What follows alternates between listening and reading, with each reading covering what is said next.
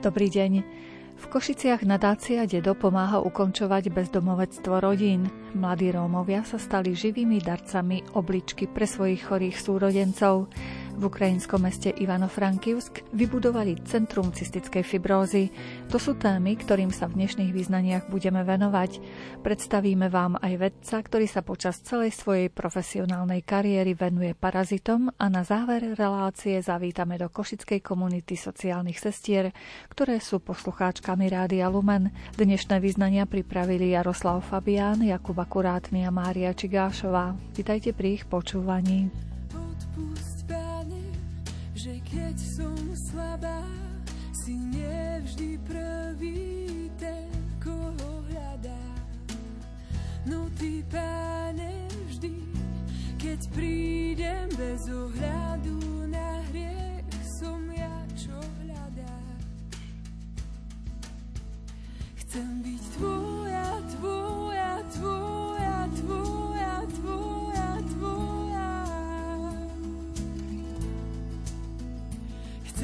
tvoja, tvoja, tvoja, tvoja, tvoja, tvoja. Odpust, Pane, že keď som slabá, modlitba nejde a hneď to vzdávam. No ja nechcem vzdať ani túto pieseň,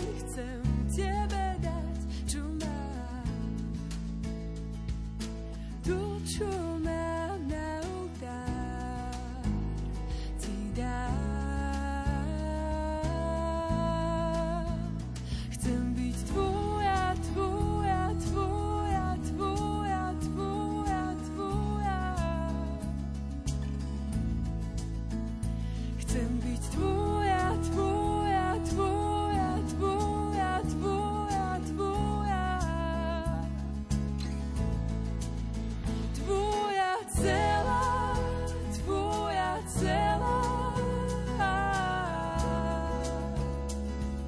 Vďaka Košickej nadácii Dedo ukončilo doteraz svoje bezdomovectvo 25 rodín v núdzi.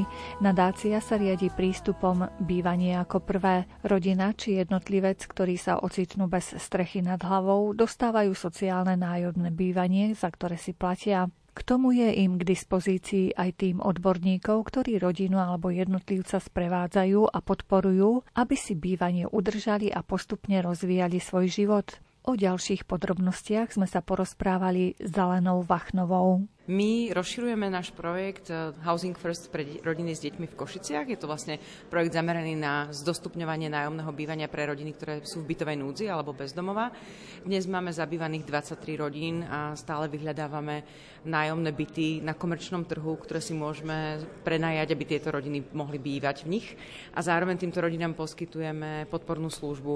To znamená, chodíme k ním domov na návštevy a riešime s nimi všetko to, čo potrebujú od zdravotného stavu cez sociálne poradenstvo, právne poradenstvo, všetko, čo taká rodina potrebuje. A zdá sa, že sú na takej dobrej ceste, že sa môžu potom postaviť na vlastné nohy a fungovať.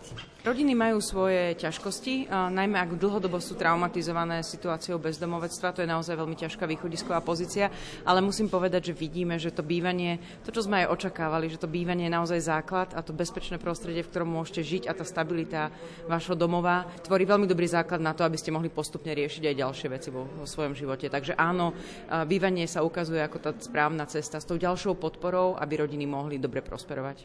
Ubytovať 23 rodiny, ja si myslím, že na to treba aj nejaké zdroje. Kto všetko vám pomáha v tom, aby ste mohli na komerčnej báze zohnať pre nich bývanie? My spolupracujeme s mestom Košice, s Košickým samozprávnym krajom a máme aj zdroje z európskych zdrojov, teda z eurofondov.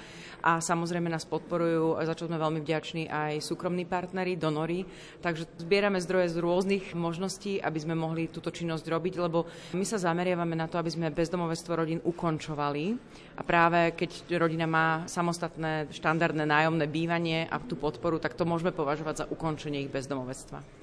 Zrejme máte v pláne aj ďalšie rodiny ubytovať v takom horizonte možno 5 rokov. Čo si myslíte, koľko ďalších rodín bude mať strechu nad hlavou? My sme si dali cieľ do konca roka 2023 zabývať dohromady 45 rodín, takže to je taký náš interný cieľ. My vieme na základe registračného týždňa, ktorý sme spolu s ďalšími organizáciami robili minulý rok v máji, že v Košiciach máme minimálne 309 rodín v akutnej bytovej núdzi, takže toto je tá potreba. Takže postupne budeme aj s ďalšími organizáciami pracovať na tom, aby tieto rodiny bývanie dostali. Samozrejme, v Košiciach máme aj veľmi veľa jednotlivcov bezdomová, takže ako keby priestor pre spoluprácu so samozprávou a s ďalšími organizáciami je obrovský a cieľom by malo byť, aby títo ľudia mali štandardné bývanie a podporu na to, aby si ho udržali. Podľa akého kľúča vyberiete tú rodinu, ktorá tak najakutnejšie potrebuje pomoc, že jej pomôžete s tým ubytovaním? My nemáme nejaké zásadné podmienky, pretože ten prístup, ktorý uplatňujeme, je veľmi nízkoprahový, ako my to voláme. To znamená, že riešime len to, že či v rodine sú deti, o ktoré sa rodina stará a že či sú naozaj bezdomová, čiže alebo v bytovej núdzi. Ak tieto podmienky splňajú, tak s nimi začíname komunikovať. V našom programe máme také tri základné podmienky pre spoluprácu s rodinami. Od rodín chceme také štandardné veci, aby za bývanie si platili nájomné, ktoré je dostupné nájomné, aby boli dobrými susedmi, čo je bežná vec v nájomných vzťahoch, byť dobrým susedom a aby prijímali od nás tú podpornú službu. A keď sa zhodneme na týchto troch podmienkach, tak pre takúto rodinu hľadáme byt. My vieme, že tá potreba je oveľa väčšia, ale snažíme sa zameriavať práve na tých, ktorí sú v tejto situácii dlhodobo, aby sme vlastne im pomohli buď opustiť útulky, alebo opustiť e, rôzne nelegálne osídlenia alebo záhradkárske osady a mohli práve tieto rodiny bývať v štandardnom bývaní. Čiže vy spolupracujete s ďalšími inštitúciami a organizáciami, ktoré sa treba starajú o takéto rodiny? Áno, presne tak. Sme v kontakte s týmito organizáciami a oslovujeme ich pre spoluprácu a vlastne, keď sú tam takéto rodiny, tak e, nadvezujeme priamy kontakt s rodinou. Predseda správnej rady nadácie Dedo Jozef Ondáš. Tak ako už e, iste bolo povedané dnes niekoľkokrát, e, máme tak, taký sen, takú víziu, že v roku 2030 Košice, aby boli bez, bez domovectva. Ja viem, že to je veľmi, veľmi, veľmi, veľmi náročné, ale bez toho, aby sme to systémovo neriešili, to nejde. To znamená, musíme sa dať dokopy do partnerstva všetci, ktorí na to máme záujem v prvom rade mať tú víziu, mať ju spoločnú, potom urobiť stratégiu z tej vízie, ako sa zo súčasného stavu dostať do toho vysnívaného stavu a k tomu pozvať všetkých tých, ktorí môžu v tomto smere nejakým spôsobom pomôcť. Je to reálne, ale záleží to len a len od nás všetkých. To je jedna vec a druhá vec je, keď vidím rodinu s deťmi, ktorá je ohrozená bezdomovectvom, tak ja už pozerám do budúcnosti a vidím, ako tie deti trpia a budú trpieť celý život. Takže toto musíme, to, toto musíme zastaviť. To je naše naozajstné poslanie a povinnosť a zodpovednosť za ten stav. V podstate vyrastá už druhá generácia bezdomovecká, že rodičov majú bezdomova. No toto chceme zastaviť, ten začarovaný kruh biedy musíme prerušiť. Máme na to všetky nástroje, len treba ich použiť a nemôže to urobiť jeden človek, dvaja ľudia, jedna organizácia, musíme to urobiť všetci. Mesto, kraj, ostatné organizácie, zamestnávateľia, občania, komunity, ktoré musia, mali by prijať a mali by pochopiť tú situáciu tých rodín hlavne tých detičiek. A len deti, deti za nič nemôžu. Tak situáciu prijať ich a pomôcť im, aby sa integrovali do normálneho spoločenského života, sociálno-ekonomického života, keď to tak nazveme. Plno bytov, každý iná vôňa. I hneď zistíš, keď nie si doma. Zrazu sa len chytáš za nos, máš v ňom ten patričný nános. Mm, keď si mimo domova. Plno bytov v každom iný ľudia. Nebuď smutný, keď sa ti neprihovoria. Ústa im asi zmrzli ľadom tým ľuďom, čo oplývajú chladom. Mm, opakom tepla domova. Keď budeš veľký, tak postavíš si dom. V záhrade bazén a v strede exotický strom. Len nech nezateká strom a cez nepriestrelný plot nedočiano pazúri životný neistot. Plno bytov v každom iný kravách len hádaš, kto sa prvý hádal. Nátury podozrivé, hádajúc sa v lete v zime, rušia nočný pokoj domova. Ale keď budeš veľký, tak postavíš si dom. V záhrade bazén a v strede exotický strom len nech nezateká strom a cez nepriestrelný plot nedočiano pazúri životný neistot.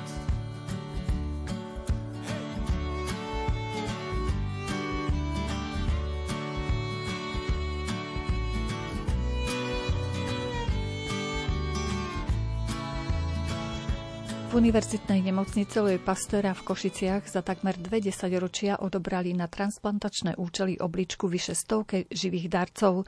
Z nich 20% boli Rómovia.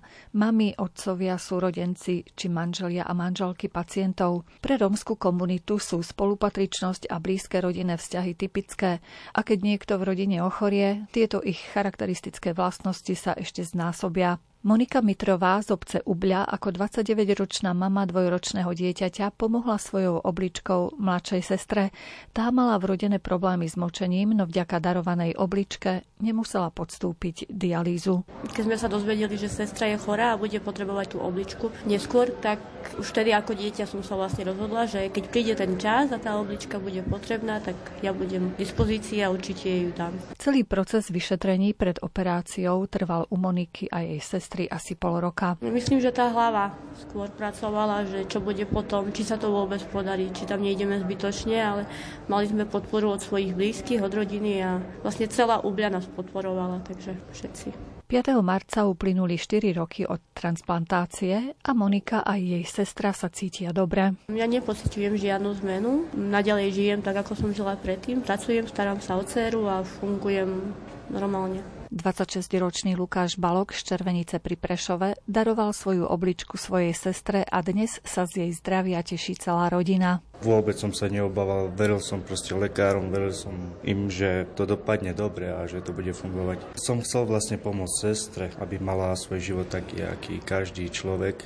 ktorý chce mať pekný život. Vtedy som mal 26 rokov. Ja som vôbec nepremýšľal nad tým, či to spravím alebo nie. Ja som proste začal hľadať kompetentných ľudí a dnes sme to vyriešili. Lukáš tvrdí, že sa jeho život po darovaní obličky zmenil k lepšiemu. Pred transplantáciou som vôbec neriešil moje zdravie. A teraz si začínam uvedomovať, že niekto to zdravie má a si ho necení. A ja som si ho začal ceniť. Ako uviedla lekárka transplantačného centra Tatiana Balesová, aj lekári vnímajú darovanie obličky za najväčší prejav lásky a pomoci blížnemu a darcov považujú za výnimočných ľudí. Košická univerzitná nemocnica preto v Lani nominovala piatich mladých rómskych darcov na ocenenie Roma Spirit. Darovanie obličky podľa legislatívy je bezodplatný čin a taktiež morálne ocenenie živých darcov obličiek spoločnosti je minimálne. Preto sa aj touto formou chceme týmto darcom odvďačiť, chceme ich zviditeľniť a chceme na nich poukázať za ich v podstate hrdinský čin. Darcovia obličiek sú výnimoční ľudia, ktorí si zasluhujú náš obdiv pre ich odhodlanie a ochotu pomôcť svojim blízkym, podstúpiť operačný výkon, ktorý určite nie je nebolestivý, ako aj riziko nejakých maličkých komplikácií Títo mladí ľudia majú pred sebou dlhé roky života a teda to rozhodnutie je pre nich ešte oveľa podstatnejšie darovať obličku ako možno pre starších ľudí, preto sme sa rozhodli týchto mladých darcov oceniť. Aj my lekári vnímame darovanie obličky ako prejav najväčšej lásky a pomoci blížnemu, zvlášť e, ak je to e, blížny, ktorý má istý medicínsky problém a možno títo e, ľudia poslúžia aj iným ako príklad konania dobra a lásky. Najčastejšou príčinou zlyhania obličiek je najmä dlhoročná cukrovka a neliečený vysoký krvný tlak. Rizikovými faktormi sú tiež opakované infekcie v močovej sústave alebo nekontrolované užívanie niektorých liekov. Andavecik peste manila Lebinen dar mano morja Avres mandar tu kerja. Ježiš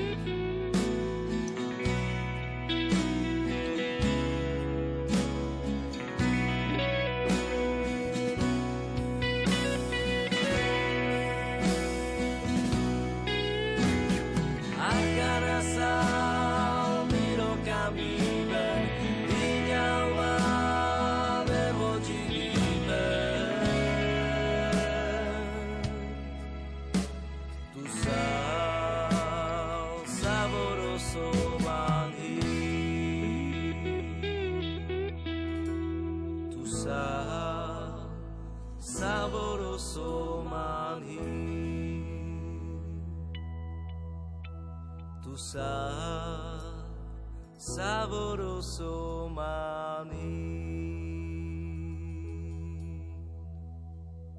V ukrajinskom meste Ivano-Frankivsk vzniklo v regionálnej detskej nemocnici Centrum cystickej fibrózy. Jeho vznik umožnila spolupráca so Slovenskou asociáciou cystickej fibrózy v rámci projektu cezhraničnej spolupráce s Ukrajinou. Centrum bolo zariadené a vybavené potrebnými prístrojmi. Súčasťou projektu bolo aj vzdelávanie zdravotníckých pracovníkov, aj samotných pacientov a ich rodičov.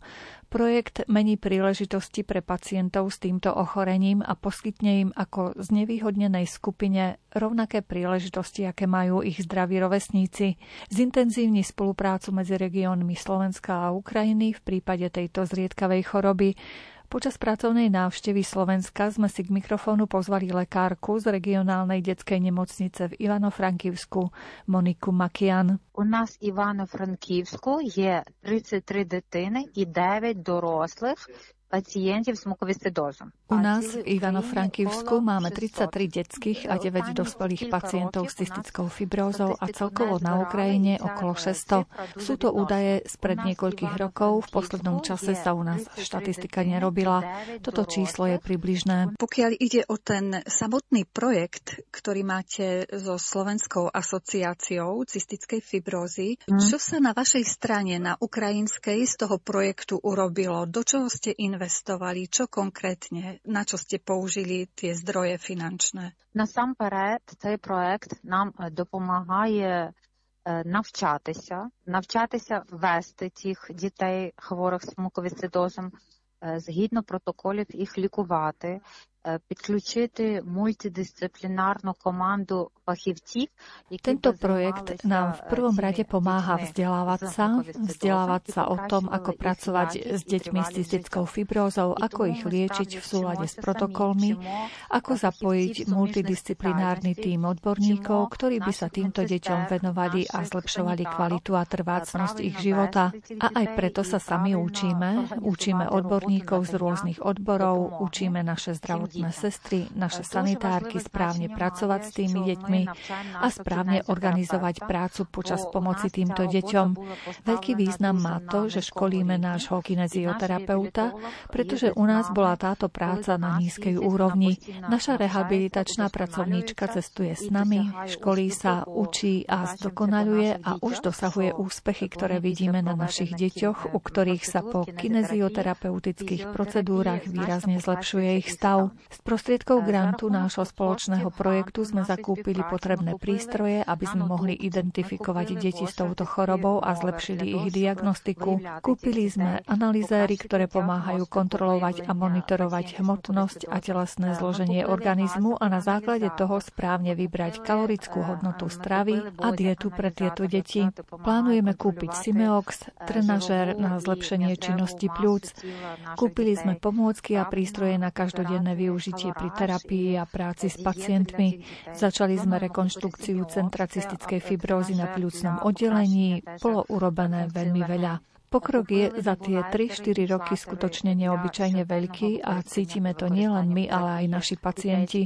Už nemáme také ťažké prípady, učíme pacientov a ich rodiny, ako žiť a pracovať s týmito deťmi, ako zvyšovať kvalitu a trvácnosť ich života. Pani doktorka, vy ste teraz na konferencii v Tatrách, na medzinárodnej konferencii.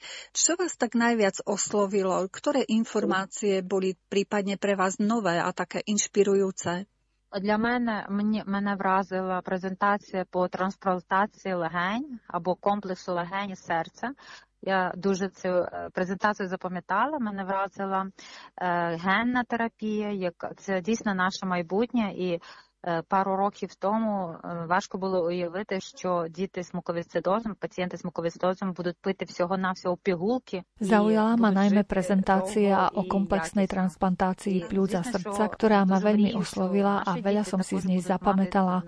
Zaujala ma aj genová terapia, ktorá je skutočne našou budúcnosťou. Ešte pred pár rokmi sme si nevedeli predstaviť, že deti s cystickou fibrózou budú môcť žiť dlho a kvalitne. Verím, že bude dostupná aj pre naše naše deti a budú šťastné, že môžu žiť a nebáť sa, že zomru. Aj vďaka týmto možnostiam, ktoré už svet má. Pani doktorka, je teraz situácia s vašimi deťmi komplikovanejšia, keďže je tam konflikt vlastne na vašom území vojenský. Ovplyvňuje to nejako situáciu v liečbe vašich detí, alebo zatiaľ v Ivano-Frankivsku je taká pokojnejšia situácia?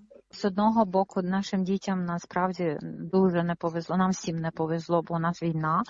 А якщо дивитись глобально, можливо, деяким дітям і, і повезло, бо третина частина всіх пацієнтів вони за кордоном. І вони отримали той досвід, який, можливо, у нас би не отримали, і вони е, лікувалися, обстежувалися в прогресивних центрах Європи і отримали той досвід. І я замітила, що після того, як вони перебували в Європі, з ними набагато легше працювати.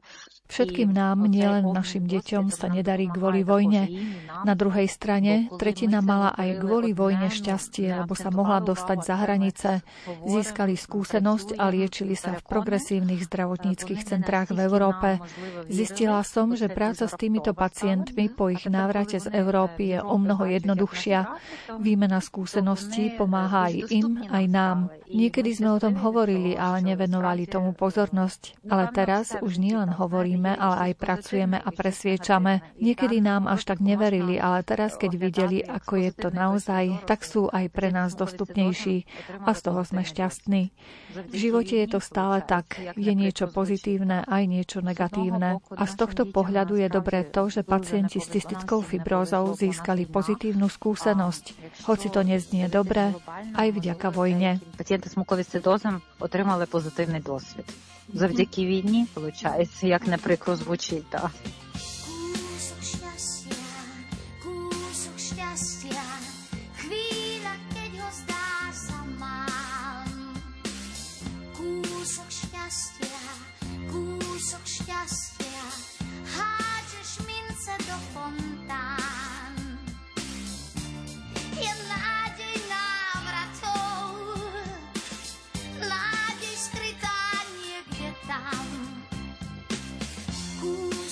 gracias.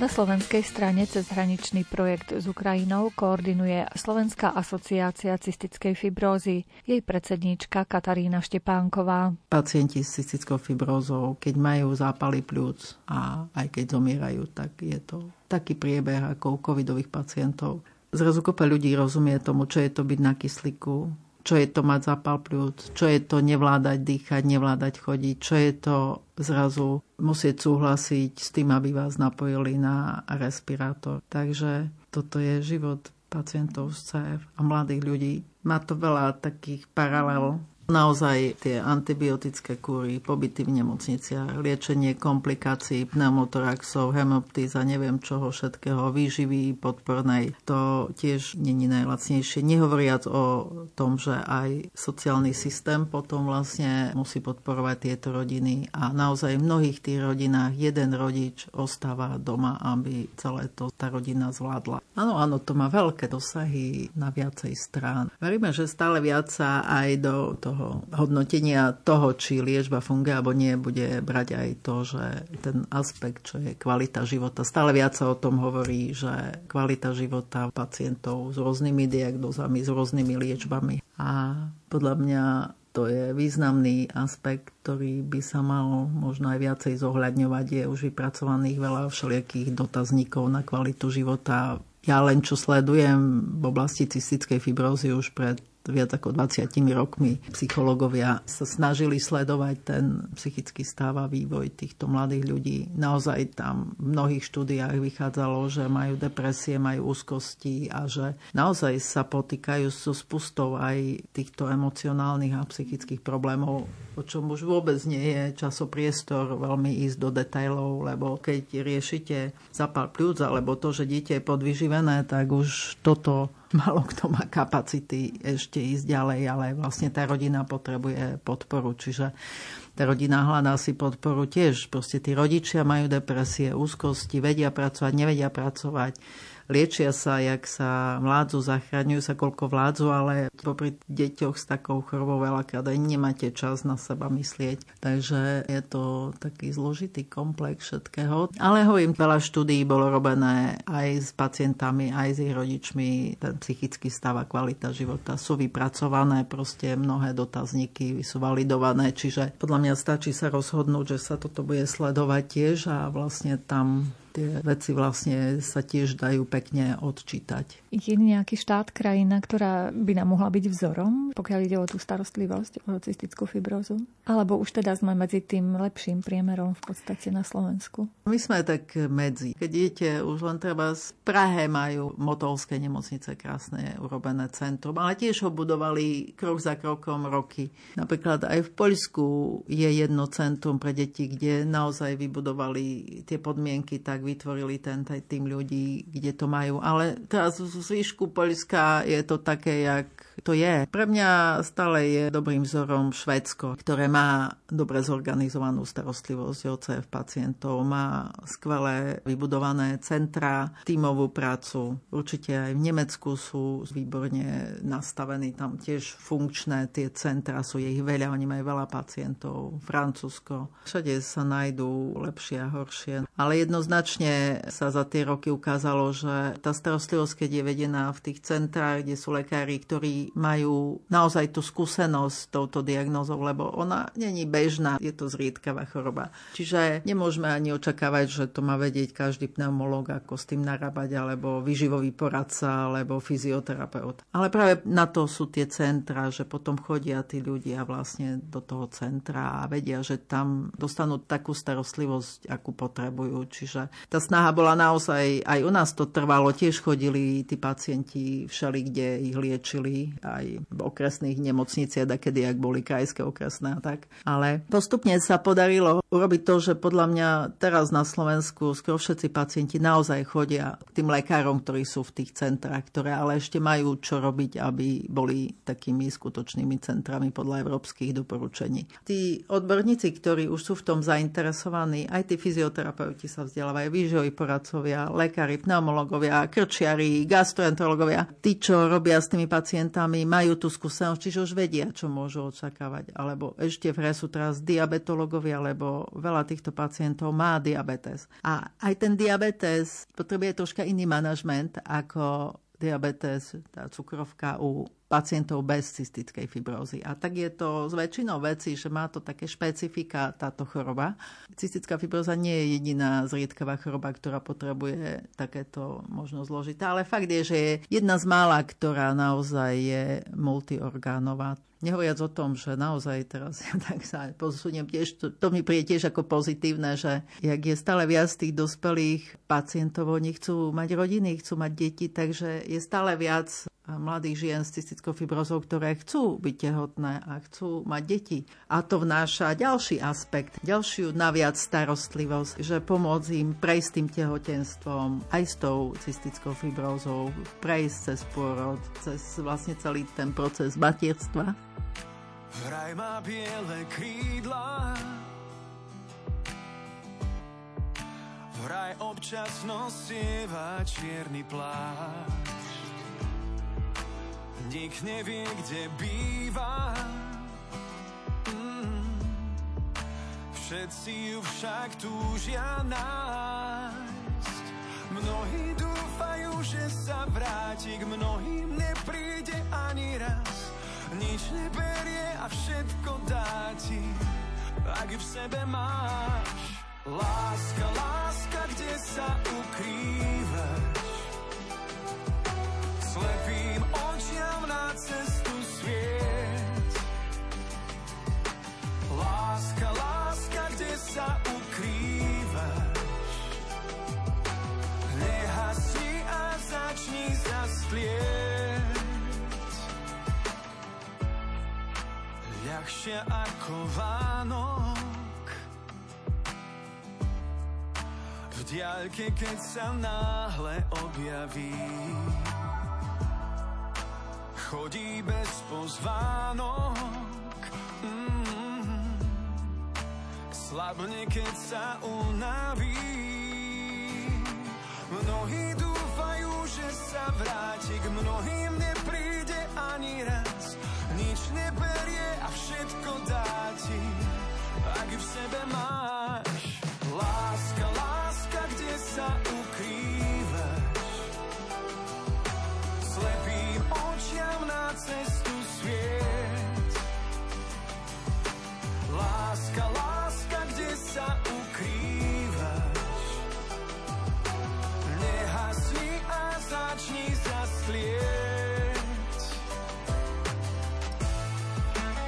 Docent Branislav Peťko sa celý svoj profesionálny život venuje parazitom. Pozná ich skutočne veľmi detailne, predovšetkým kliešťa, ako sa z rozhovoru dozvieme, už marci sa prebúdzajú zo zimného spánku a tak je potrebné byť v prírode opatrný. Náš rozhovor sme začali pri najnovších projektoch. Máme nové projekty na výskum kliešťov v mestách. Kliešte v mestách začínajú byť už vážny problém a snažíme sa zistiť, že prečo je to tak. Jedna z možností je, že sa pozemky, ktoré bola kedy patrili rôznym podnikom, tie podniky zanikli, nie sú vysporiadané majetky a tak mesto nie je oprávnené s tými pozemkami niečo robiť. Zarastajú a vznikajú tam biotopy vhodné pre kliešte. Udržiavajú sa tam vtáky, myši, proste hostitelia, ktoré tie kliešte tam udržiavajú. Takže pátrame po príčinách, prečo je to tak, či je to proces, ktorý sa dá nejak ovplyvniť, nedá. Ďalej máme metodiku, ktorá je známa už dávno, ale nebola doteraz veľmi využívaná. Vieme zistiť, na kom ten kliešť pil. Takže keď máme infikovaného kliešťa, vieme zistiť, na kom pil, to znamená, na kom sa nakazil a kto je roznášačom tých patogénov v mestách. Takže toto je to, čo by som povedal, že je niečo nové. Máme zameranú pozornosť na také zvieratka, ktoré radi vidíme a sú určite roznášačmi kliešťov. To sú veveričky, to sú ješkovia, to sú vtáčiky, ktoré nám tu pobehujú. Potom sú tu už také menej známe, aké lasičky a možno aj myši, ktoré sú skôr nočné, že ich nevídame. Myš domáca určite to nebude, pretože tá vyhľadáva pivnice domy tá nemá rada voľné priestory a tam sa dávajú otravy, takže myšky domáce by to neboli. Ale tie polné myši nejaké divé, tie by to mohli byť. Takže toto sú teraz také naše plány, že sledujeme, ako je to v tých mestách, kto to tu šíri a aké druhy kliešťov tu sú. Potom je novinka, že sledujeme horskú oblasť, že kliešte, ktoré sú nad 1000 metrov nad morom. Využívame turistické chodníky, ktoré sú nad 1000 metrov vo vysokých, nízkych Tatrách, Veľkej, Malej Fatre. No a skutočne na miestach, kde pred desiatimi rokmi sme za hodinku chytili nejaké 3-4 kliešte, teraz máme 30-40. Rádovo sa to tam nejako, a cez leto podotýkam, v čase, keď hovoríme, že idú kliešte spať, tak v tých horských oblastiach naopak tam majú tie kliešte v tomto letnom období, by som povedal, raj, majú teplo, vlhko, takže už ich máme úplne bežne v nadmorskej výške 1300-1350 metrov a to ešte sme nedokončili tie chodníky až po nejakých 1400-1500 metrov. Takže naozaj sa nám tie kliešte tlačia do vyšších nadmorských výšok a ak sme boli my ešte ako deti naučení, že v Tatrách, horách kliešte nie sú, teda v horách vyrastal som v Kežmarku, čo je 600 metrov nad morom a som sa nikdy s kliešťom nestretol, tak teraz je to ideálny biotop pre kliešte. Tých 600 až 800 metrov sú kliešte úplne že bežne a, a vo vysokom počte. Takže to sú novinky, ktoré by som zhrnul ako za posledných 10 rokov. Vy na tejto konferencii máte aj zaujímavú prednášku. Poradíte poslucháčom, aké čaje piť, aby odpudzovali kliešte. Tak skúste nám prezradiť, aké čaje. Táto prednáška bola zameraná na to, že či sa v tele ľudí, ktorí pijú čaje, o ktorých sa vie, že majú repelentné účinky, to znamená, že obsahujú prchavé oleje silice, ktoré sú potvrdené, že sú repelentné, že či by boli repelentné aj v pote, keď to budeme piť. No a výsledok je taký, že nedosiahli sme jednoznačný záver, pretože zo šiestich ľudí, tri ženy, traja muži, to fungovalo vždy u jedného až dvoch, u toho tretieho nie. Dokonca boli aj opačné reakcie. Čiže veľmi záleží aj na tom, ako ten človek sa povedzme stravuje, aký má pitný režim, aký má pracovný režim, či je fyzicky viac alebo menej aktívny.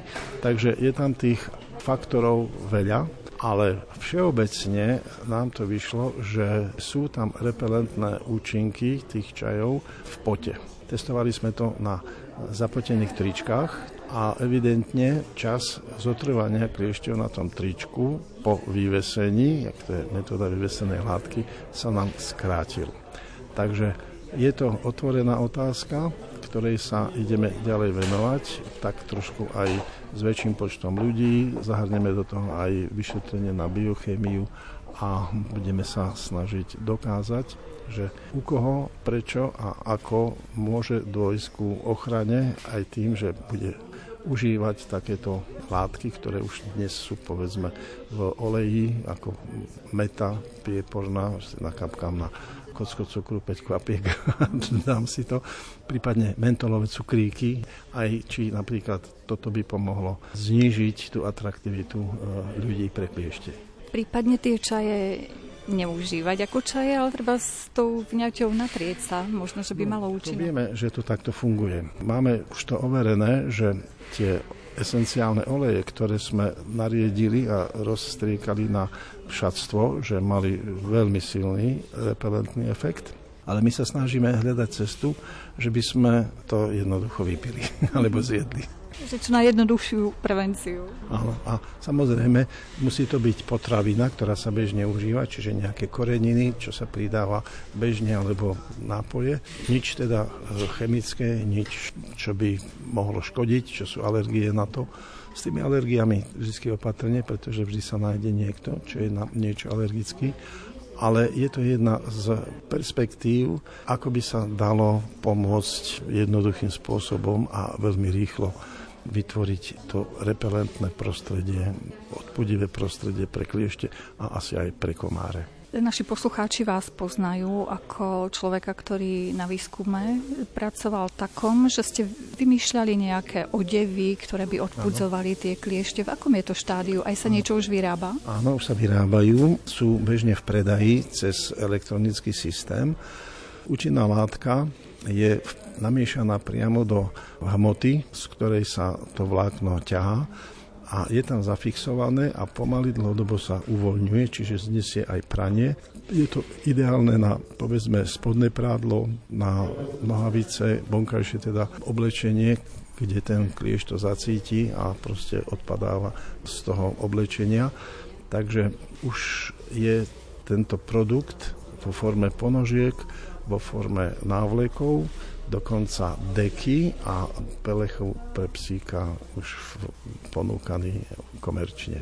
Že už môžu naši poslucháči využívať ano. výsledky tohto vášho výskumu. Ano, dá sa to hľadať na internete s tým, že protikliešťové oblečenie napríklad a vybehne tam viacero ponúk aj teda z tej našej produkcie. Vy ste za to získali aj ocenenie ministerstva, myslím. Boli sme s tým na výstave Agrokomplex Nitra v 2018 a dostali sme cenu Zlatý kosák za odbor vedy a výskumu, teda v tej oblasti veda výskumu. Rozprávame o tých kliešťoch, ktoré sa nám čím ďalej tým viac množia. Zistujete aj nejaké také následky v oblasti chovateľstva? Treba, že ovce alebo kozy sú viac infikované? Áno, robila sa aj táto štúdia a zistovalo sa, či kozy ovce z rôznych oblastí Slovenska majú v krvi protilátky proti kliešťoencefalitíde, čo teda znamená, že ak majú, tak sa s tým vírusom stretli. No a skutočne sa potvrdilo, že sú tam tie protilátky, sú na rôznych miestach v rôznom percentuálnom zastúpení, čiže hovoríme o extenzite, takže jednoznačne môžeme povedať, že sa nám kliešťová encefalitída posúva do vyšších nadmorských výšok. Ako by mali teda naši poslucháči, keď získajú od chovateľov nejaké mlieko, majú ho prevariť, alebo ako sa brániť? Boli časy, keď sme kupovali mlieko z konvy 25 litrovej do konvičky surové a hneď išlo do pískacieho hrnca. Iné sme ani nepili. Proste to bol zlatý štandard, že surové mlieko sme nepili a už kozy je úplne akože nie. A dnes sa znovu vraciame ku tej prírodnej potravine, čiže čo najmenej ošetrenej, aj teda surové mlieko tam patrí. No a to riziko vždy tam nejaké je. Napriek tomu, že veľmi prísna kontrola všetky tie chovy, ktoré takto predávajú, majiteľia z týchto chovov svoje produkty musia prejsť e, skúškami štátnej veterinárnej správy. No a dostanú to potvrdenie, že je to v pohode Napriek tomu sa občas vyskytnú takéto prípady, najmä v prípadoch, že sa predáva sír tak trošku pod rukou, bez kontroly a vtedy registrujeme aj tieto alimentárne epidémie, že rodina alebo niekoľko rodín odrazu má kliešťovú encefalitídu. Ale produkty, ktoré sa predávajú v obchodných sieťach, tam je podmienka, že musí to byť z pasterizovaného mlieka. Tam to proste nehrozí. Ale kúpiť si hrudku síra na salaši, to je riskantné.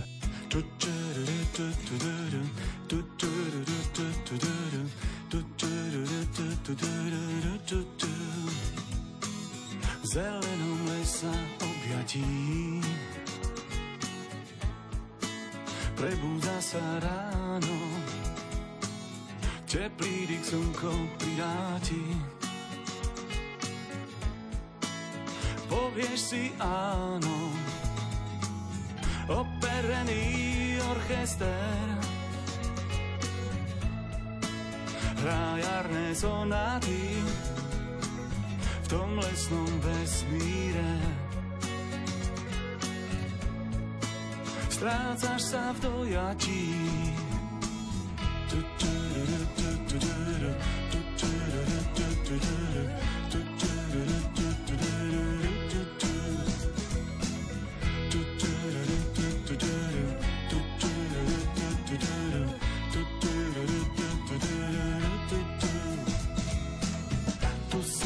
Kvapka rosy, len malý kamienok, iba v lese chápeš, čo si, nie žiadnych spomienok.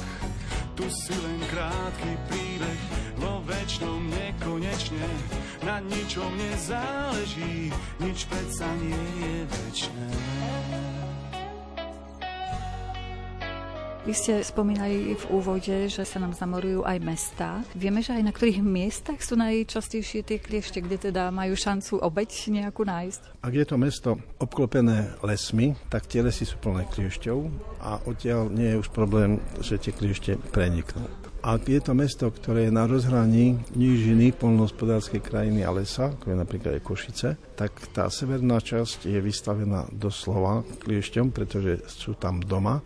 Južná časť je od kliešťa obyčajného, by som povedal, nie celkom, ale dosť veľmi oslobodená, pretože ten biotop nie je typický pre ňo. Ale na južnom Slovensku sa nám rozšíril kliešť piak, ktorý je prenášačom pôvodcu krvomočenia, by som to slovenský povedal, u zvierat. Vyvoláva to parazit babezia, aj sa volá ochorenie babezioza psov. Je to malý jednobunkový parazit červených krviniek, rozkladá červené krvinky.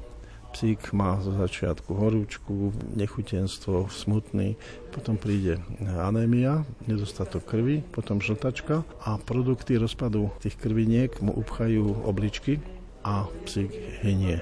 Ak sa zavčasu podchytí diagnostika, že je tam toto ochorenie, máme účinnú liežbu a psík je za niekoľko dní opäť na nohách. Ale je to otázka južného Slovenska. Do úpetia, ešte vystupuje úpetiami pohorí do takej nadmorskej výšky až 600 metrov. Máme už takéto, to bude dosť vysoko. Udoliami riek sa šíri do týchto severnejších oblastí.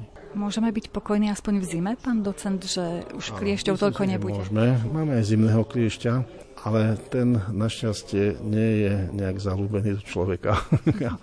a ani nevieme teda, že takýto kliešť je, ale vieme o ňom, že tu je, aj si ho občas ideme pozrieť. Potešíme sa my, kliešťológovia, že áno, je tu stále, darí sa mu, ale nie je to zatiaľ v našich pomeroch ako epidemiologicky nebezpečné. A keď tak ide na voľne žijúce zvieratá, väčšinou srnčiu zver, ktorá okolo tých kríkov, kde on proste prežíva, sa ide napapkať eh, tých eh, nejakých halúzik a tam sa s tým kliešťom stretne. Ešte by sa s tým kliešťom mohli stretnúť polovní psi, ktorí takto obiehajú okolo tých krikov, ale v zime sme naobliekaní a ten kliešť má toľko prekážok, že my sme v zime chránili pred ním. Čiže sezóna kliešťa je odkedy do kedy toho, tak ktorý nás môže nakaziť? obyčajného, ktorý nám prenáša boreliozu encefalitídu, ten začína už v tomto poslednom období, keď začínajú byť veľmi mierne zimy už v marci. V apríli už je, by som povedal, v sezóna v plnom prúde, vrcholí v máji, júni. A keď sú také horúcavy, ako napríklad bol tento rok, bol mimoriadne horúci, tak južné Slovensko je tak horúce, že on ide v lete spať, zalezie do zeme. Veľká časť uhynie tých kliešťov, ale v jeseni sa ešte predsa objaví druhý vrchol. No a v horských oblastiach prežíva aj cez leto v pomerne aktívnom stave, že není problém sa s kliešťom v horských oblastiach stretnúť.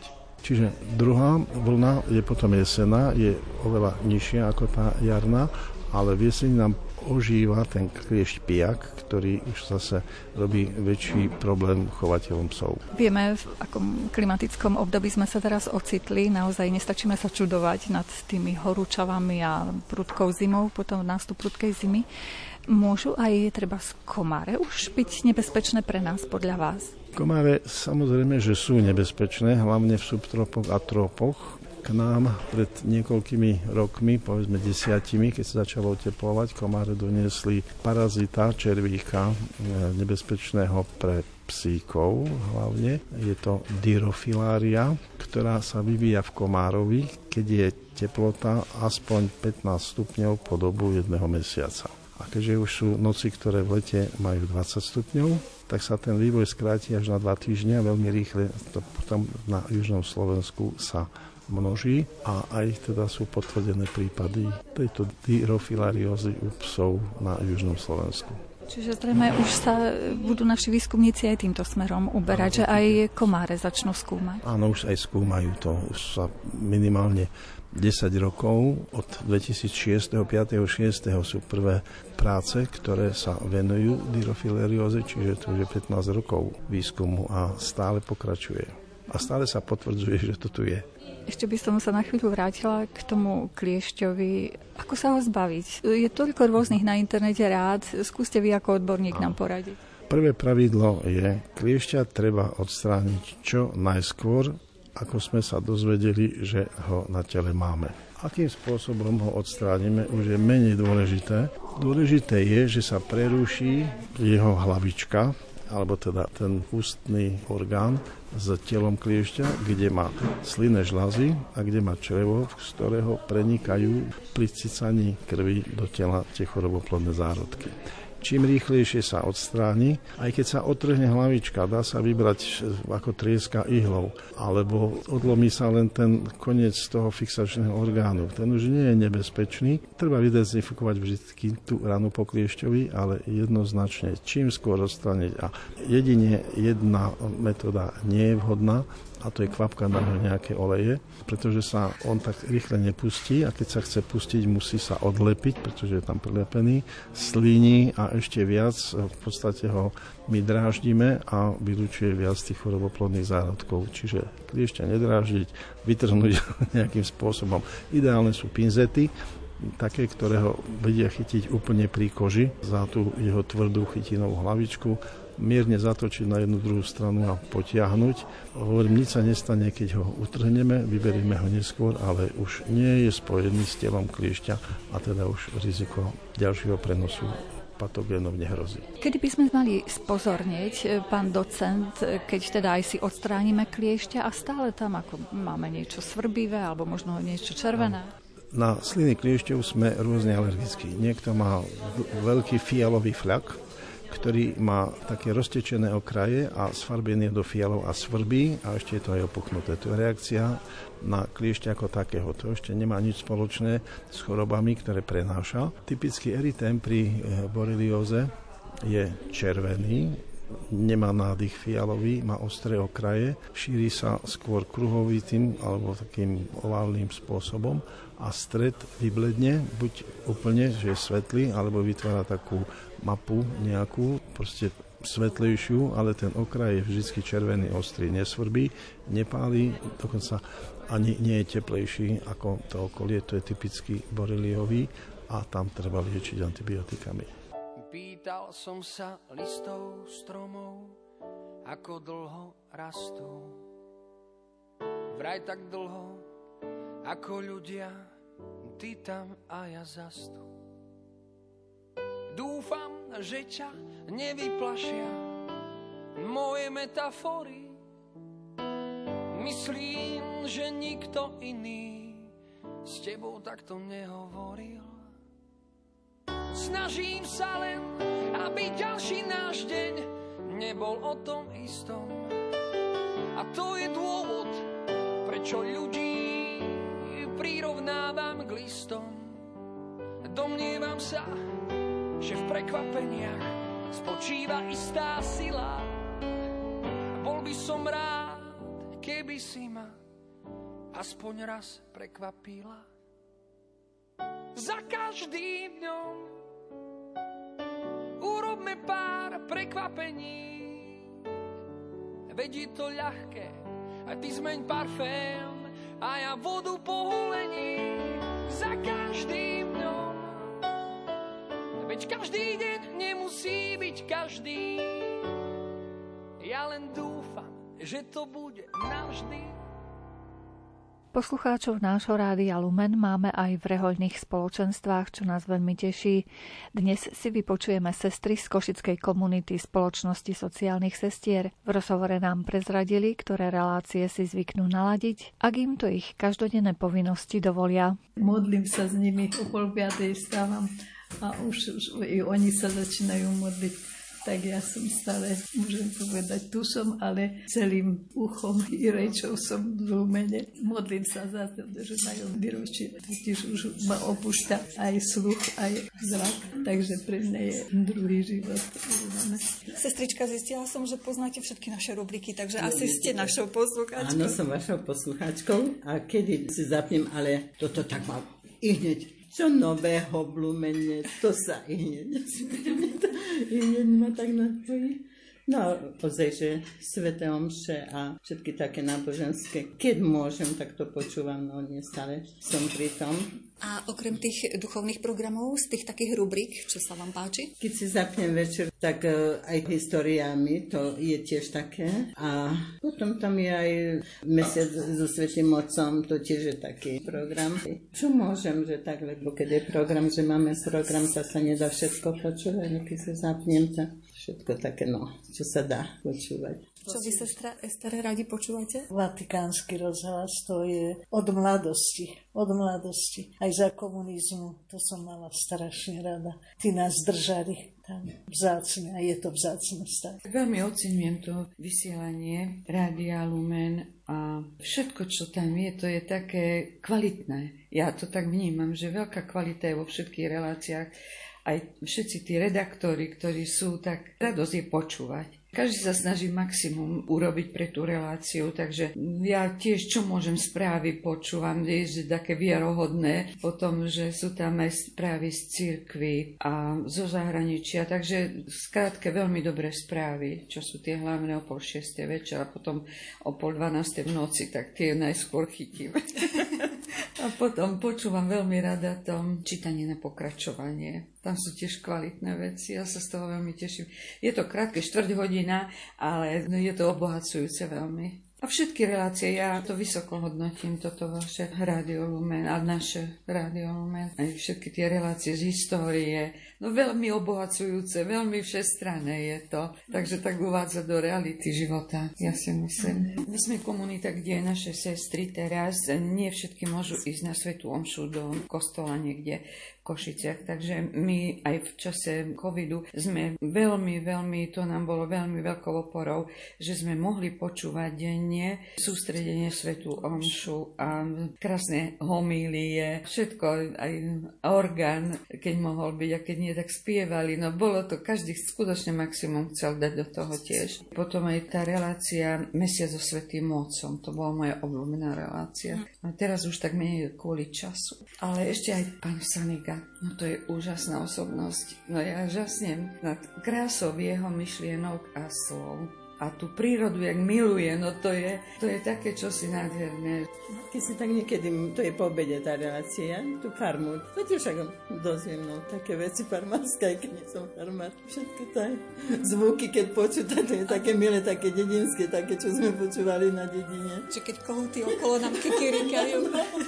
Áno, tak. Vyznania našich hostí sa blížia k záveru, môžete si ich vypočuť ešte raz v repríze v sobotu o 14. hodine. Reláciu pripravili Jakub Akurátny, Jaroslav Fabiana, Mária Čigášová. Ďakujeme vám za pozornosť a želáme vám pekný deň.